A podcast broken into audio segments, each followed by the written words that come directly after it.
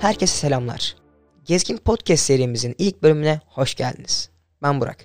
Bugünkü podcastimizde Konya'nın anıt yapılarından olan taş binadan bahsedeceğiz. İsterseniz başlayalım.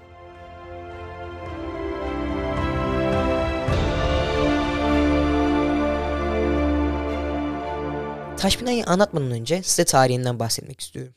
Eski ismiyle Kız Öğretmen Okulu yani Darül Muallimat. 1917 yılında tamamlanan Darül Muallimi binasından sonra yarım kalan Darül Muallimat'ın inşaatına başlayan Mimar Muzaffer Bey 1920 yılında vefat etmiştir. Bunun üzerine yapının inşası 1924'te Halefi Fali Ülkü tarafından bitirilmiştir. 1976 yılında geçirdiği yangın üzerine onarım gören yapı 1977-1978 öğretim yılında yeniden eğitime açılmıştır. 1979 yılına kadar Kız Öğretmen Okulu ve bu tarihten sonra bir süre Kız Sanat Yüksek Öğretmen Okulu adıyla hizmet veren yapı, sonrasında ise Selçuk Üniversitesi rektörlüğü olarak kullanılmıştır. 2022'nin sonlarına doğru ise Konya Büyükşehir Belediyesi tarafından bugünkü haline getirilmiştir. Evet, tarihini de öğrendiğimize göre şimdi binanın içine geçelim.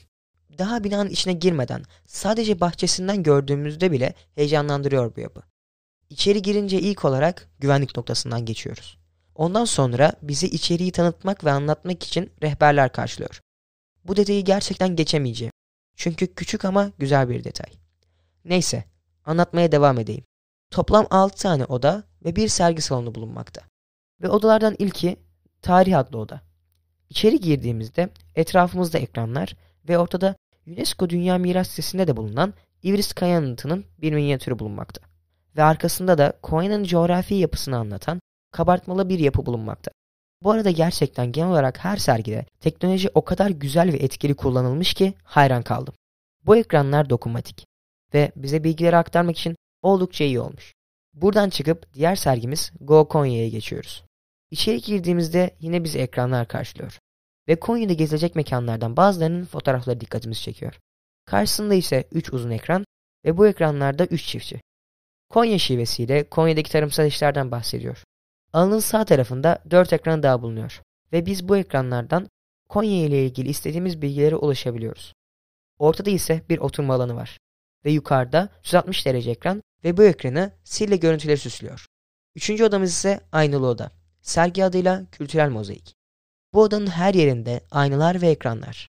Yukarıda ise 160 derece görüntüler görmekteyiz. Aynalı olmasının sebebi ise Hz. Mevlana'nın ayna felsefesini yansıtması için çok önemli. Mevlana için sen, ben kavramı yoktur.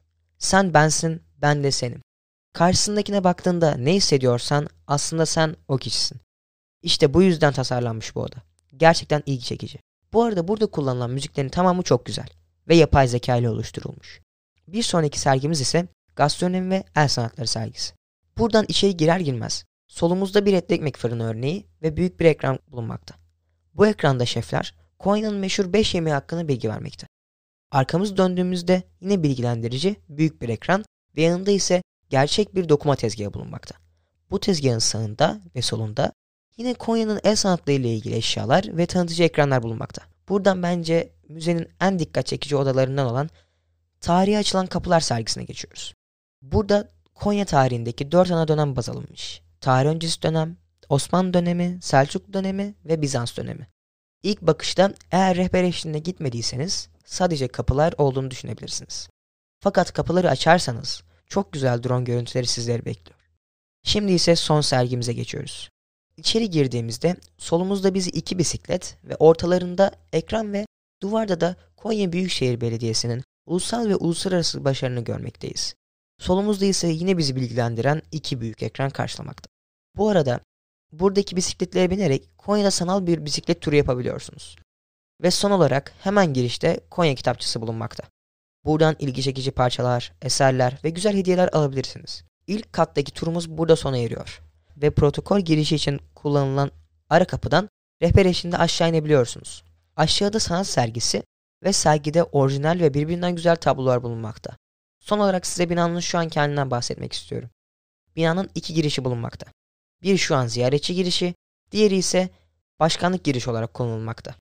Taş bina dışarıdan da çok etkileyici gözüküyor. Benim taş binadaki izlenimlerim bunlar. Siz de gelip burayı keşfedebilirsiniz. Bu podcast'in kayıtları için bana kapılarını açan Sosyal İnovasyon Ajansı'na sonsuz teşekkürler. Evet, bugünkü bölümümüzün sonuna geldik. Beni dinlediğiniz için teşekkürler.